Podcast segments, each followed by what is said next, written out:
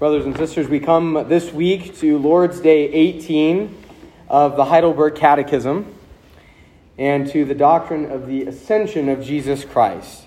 Let's read the summary of this doctrine together as we read it responsively in the questions and answers that are before us. What do you mean by saying he ascended to heaven?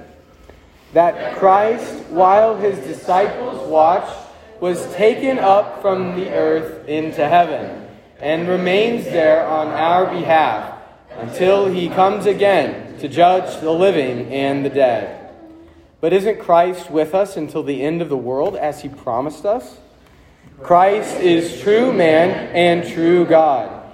In his human nature, Christ is not now on earth, but in his divinity, majesty, grace, and spirit, he is never absent from us. If his humanity is not present wherever his divinity is, then aren't the two natures of Christ separated from each other? Certainly not. Since divinity is not limited and is present everywhere, it is evident that Christ's divinity is surely beyond the bounds of the humanity that has been taken on. But at the same time, his divinity is in and remains personally united to his humanity. How does Christ's ascension to heaven benefit us? First, he is our advocate in heaven, in the presence of the Father. Second, we have our own flesh in heaven as a sure pledge that Christ our head will also take us, his members, up to himself. Third, he sends his Spirit to us on earth as a corresponding pledge. By the Spirit's power, we seek not earthly things, but the things above, where Christ is, sitting at God's right hand.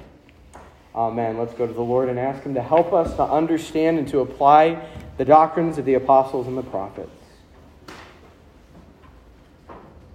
Our Heavenly Father, we ask you to look upon us now in grace as we look away from ourselves and into the face of your Son. As all the treasures of wisdom and knowledge are in your Son, guide us by your Spirit into the true understanding of the doctrines of Christ.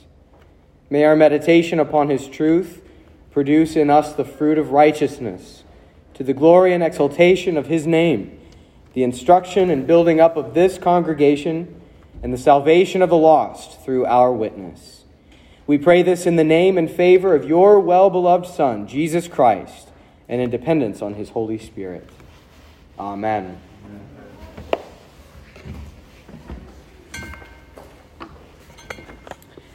Everything that Jesus Christ has done has been to accomplish some good for us. Some benefit comes to us in each part of his person and work. What he has done transfers to us, is applied to us as some kind of saving benefit. Today we turn to the doctrine of Christ's ascension, and that is a portion of his saving work. But it is sometimes neglected. It is literally the doctrine that teaches us that Christ has gone out of sight and so it is very easy for it to go out of mind for us. But it is a wonderful and very comforting doctrine. And so tonight we'll look at the very basics of it. What happened in the ascension, what he's doing now that he has ascended, and what these things have to do with me and with you in the life of faith. So, first, what he did. What happened in the ascension? We read at the end of some of the Gospels and at the beginning of Acts that on the 40th day after Jesus' resurrection, he was lifted up by a cloud into heaven. Kind of like Moses ascending the mountain to the glory cloud, a prefiguring of the ascension of Jesus Christ. Now, in the Bible, the word or the phrase heaven or heavens or into the heavens it can refer to different things. Sometimes it just means the sky above. So when we read about the birds of heaven, we're not talking about uh, angelic birds, we're talking about birds that fly in the air. Sometimes heaven refers to things beyond our planet. Things that we can see and perceive, but they're beyond the scope of this world. Psalm 8 says, When I look at your heavens, the work of your fingers, the moon and the stars, which you have set in place. But there's a third reference. Heaven often refers in Scripture to the place of blessing and glory. As one writer puts it, it is where God manifests himself immediately and gloriously to all eternity. The Bible sometimes calls this the highest heaven. Paul calls it the third heaven in 2 Corinthians chapter 12. And it is this third reference that we are referring to when we say that Christ ascended into heaven. He ascended into the highest heavens, the dwelling place of God, where he manifests his holy and divine presence in a particular way to the holy angels, to the elect who have departed from this earth and have died in the Lord. That is the place where Christ ascended. Now, we believe that Jesus is the Son of God. He is one with God the Father and God the Holy Spirit. And so, if we're being very exact, very precise, the Son of God never really left heaven at all, let alone returned, because God, in his divine nature, fills all things. He fills heaven and earth and everywhere. But in his human nature, the body that was nailed to the cross and buried and raised, that body has now ascended to where it had not been, to the highest heavens. In an important sense, this is actually a very sad development for the church. We feel his absence. And we know and we, we realize with a kind of longing and a kind of grief that we will not see him face to face until he comes again on the last day. But what he has accomplished by going up into heaven is far better for the church and for believers than if he had remained as he was here on earth. That's a promise he makes to his people on the night before his crucifixion in the Gospel of John. It is better, it's to your advantage that I go, he says, which we'll unpack here in just a moment. That is what he did. These are the bare facts of the ascension. In front of many eyewitnesses, Jesus was lifted up to his Father, the Ancient of Days, and he sat down at the right hand of God. Now that this has happened, now that bodily, the glorified Son of God has gone into the highest heavens, what is he doing? What's he doing? That's our second point this evening. What he's doing is summarized for us, at least hinted at for us, in John chapter 14, verses 1 through 4. Jesus is speaking to his disciples. And he says, Let not your hearts be troubled. Believe in God, believe also in me. In my Father's house are many rooms. If it were not so, would I have told you that I go to prepare a place for you? And if I go and prepare a place for you, I will come again and will take you to myself, that where I am, you may be also, and you know the way to where I am going. This Jesus, our mediator, is in heaven making preparations. He's making preparations. What are those preparations? Our catechism summarizes these for us in question and answer 49. His preparations include being our advocate. He is there advocating for us. This is what Scripture means when it says in Romans chapter 8 and elsewhere that He is there interceding for us. As we intercede uh, in, in just from us to other humans, what that means is that we're standing in for somebody. We're praying for someone else. We're trying to meet their needs by standing between them and God. Not as an obstacle, but as a kind of conduit to God, pleading on their behalf. And Jesus does this in the ultimate way as our mediator and our advocate. We are here on earth continuing to sin and to struggle. And like the most skillful attorney, Christ is in heaven defending us with his own record. And he does this forever and ever. As we read in Hebrews chapter 7, he holds his priesthood permanently because he continues forever. Consequently, he is able to save to the uttermost or to save completely, to save completely those who draw near to God through him, since he always lives to make intercession for them. In uh, another part of Hebrews, it says that he has become this priest by the power of an indestructible life. And so, as he lives, so surely does he stand in your defense in the heavens. He lives forever to make intercession for us. He's our advocate. Another way that he is making preparations as our ascended Savior, he assures us of our destiny. He assures us of our destiny.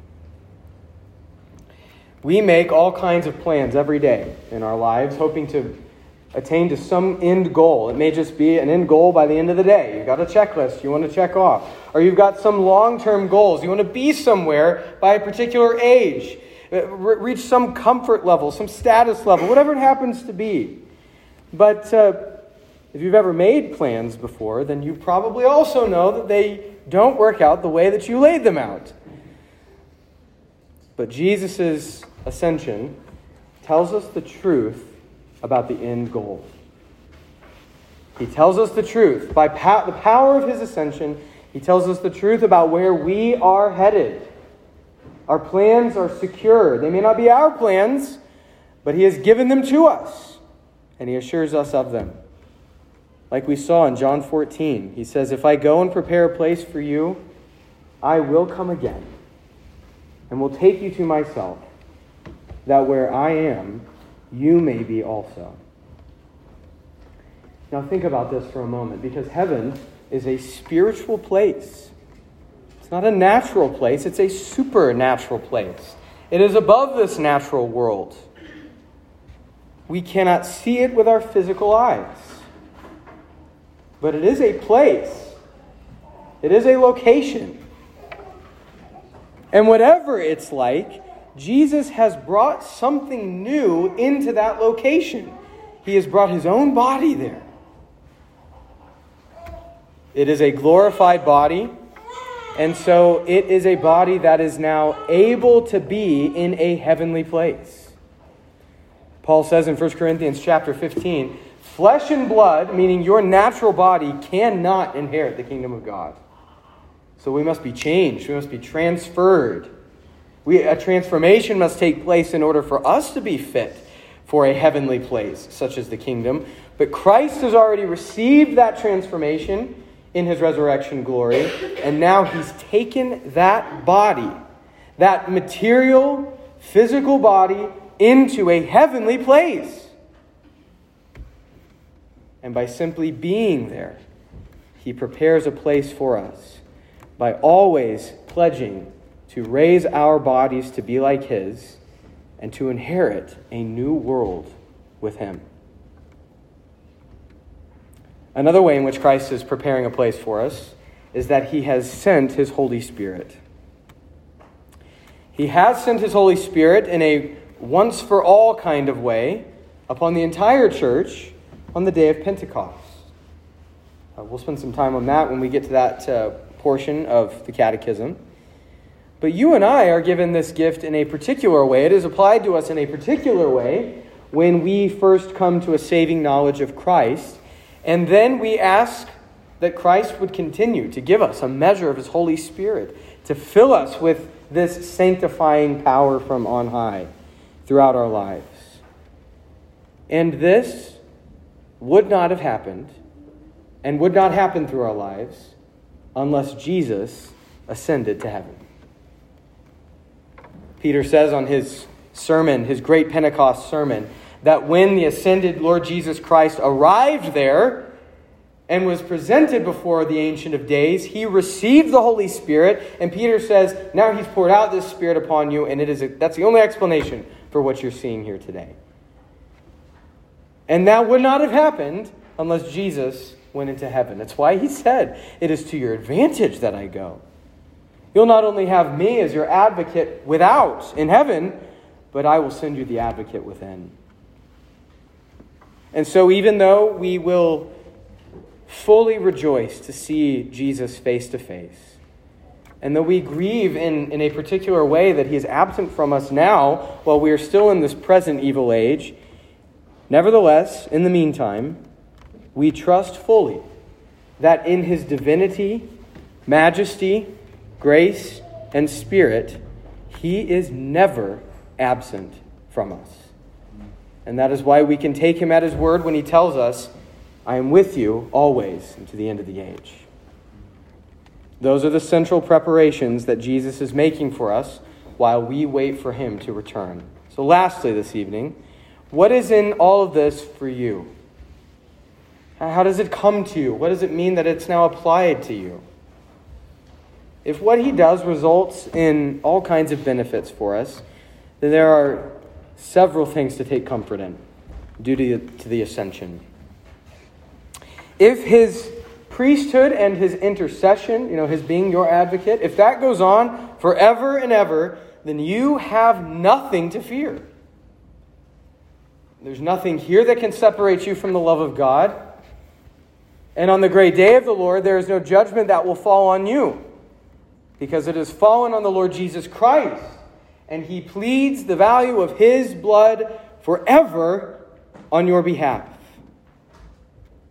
The blood that he spilled to purchase you was of infinite value and power. It is effective not just at some portion in your life. It's not effective only when you feel it, when you're feeling holy, when you're walking in victory over sin, but it is powerful and effective for all time into eternity. And as your powerful high priest, Jesus remains in the highest heavens, always standing at your defense, always pleading your cause, always available to you to declare that you are holy to the Lord. He is a strong defense when your heart reminds you what a wretched sinner you are, or when demons tempt you to despair, which is their calling. That is their, those are the marching orders of all the demons of Satan, is to come to make a shipwreck of your faith, to make you despair of the love of God. But Jesus stands at your defense. And when these things happen, when these dark valleys come, as they do for all Christians, flee to the throne of grace. Pray urgently. And if you don't know what to pray, then open the Psalms and begin. They will uh, connect you, they will strengthen your faith to that Savior who is in the heavens. Another way this comes to us in comfort is that Christ's physical presence in the heavens teaches us where we will go, and therefore we have a sure hope. It is very easy, given the, the kind of folk religion that that uh, gets mixed in with Christianity, to think of heaven as this kind of puffy, foggy place, and you can't, you can't really picture it. And so your hope is just as foggy. But Christ gives us a sure hope that when we make our plans each day, we can learn to submit them all to that one sure plan that He will come for us and take us to Himself. And when we look forward to different good things in the future, no matter how good they are, no matter how wonderful they are when they, when they come, if and when they do come, let's learn to make those good things bow to this ultimate good thing that He will take us to Himself. One day, Christ will make all things new, and the highest heavens will become our inheritance and our resting place as He brings all the glory of those heavens down to earth and makes all things new. And a last comfort for us to meditate upon as we close this evening. If Christ has poured out his Holy Spirit from heaven, then you can be sure that you have an everlasting connection to and union with Jesus Christ. He can seem very far away, but his Spirit causes us to hear the Word of God and to participate in the sacraments in a way that brings us gently and powerfully along into Christian maturity. Brothers and sisters, he has, he has gone uh, away from us. He has left us. He is absent from us according to that human nature. But not in vain. He has gone to prepare a place for you. Not just for others, but to you and for you. Your name is written in his hands. He has a place prepared for you in particular. So take comfort in the sovereign care of your ascended Lord Jesus Christ. He is in heaven to defend you. He promises to bring you to himself and to be near to you even now through his Holy Spirit. Amen. Let us pray.